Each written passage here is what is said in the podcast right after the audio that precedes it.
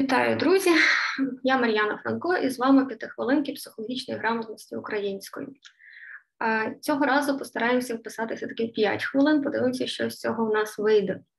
Нагадую, ці п'ятихвилинки ми робимо для того, щоб допомогти якомога більшій кількості людей впоратися і подбати про своє ментальне здоров'я, адже це теж наша зброя, це наш інструмент, за допомогою якого ми можемо давати собі раду. Тому тримайте, будь ласка, голову в холоді, а ноги в теплі.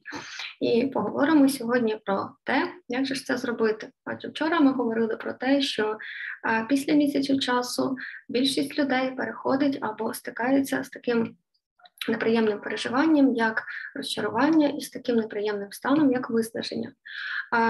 Ще раз нагадаю, що насправді це абсолютно нормальні стани, адже після таких наших е, активних дій. Так Ми дуже багато енергії витратили на них, і е, таким чином е, нам організм сигналізує про те, що у нас є е, певні наші потреби, які ми маємо задовільняти, адже ми з вами живі люди.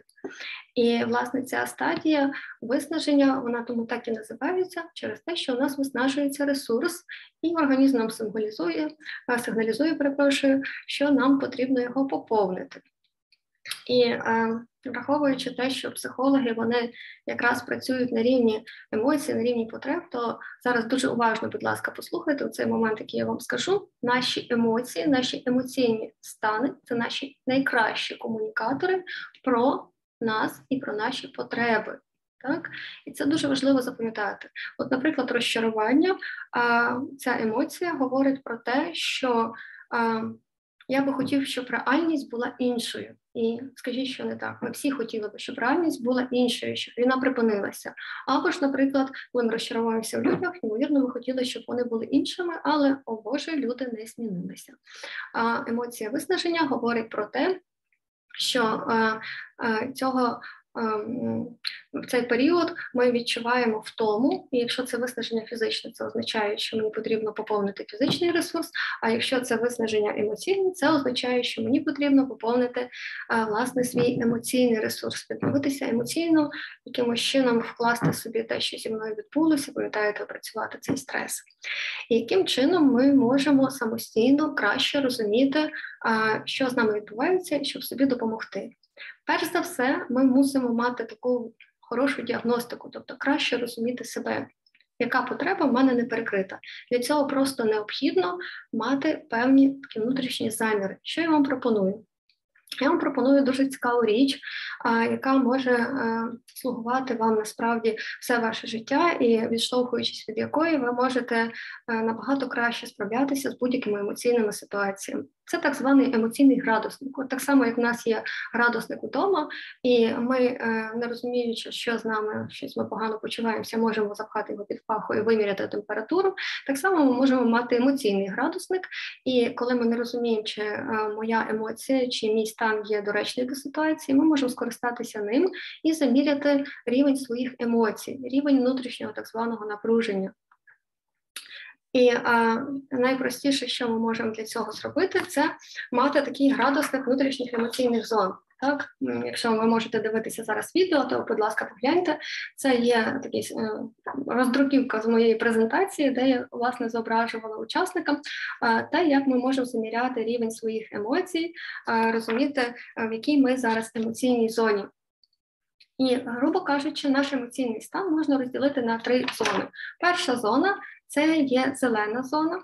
Нейрофізіологи називають її зоною трави і розвивайся. Адже насправді ми розвиваємося тоді, коли ми є в стані спокою. І так само, як м'яс, який е, ми качаємо в спортзалі, але е, в цей час насправді він не качається.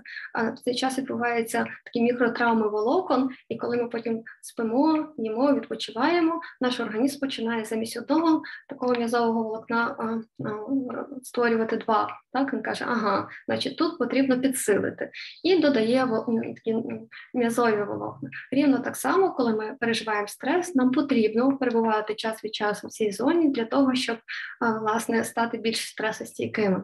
І в цій зоні ми є тоді, коли ми спимо, коли ми читаємо книжки, коли ми відпочиваємо, коли ми гуляємо. Коли ми спокійні.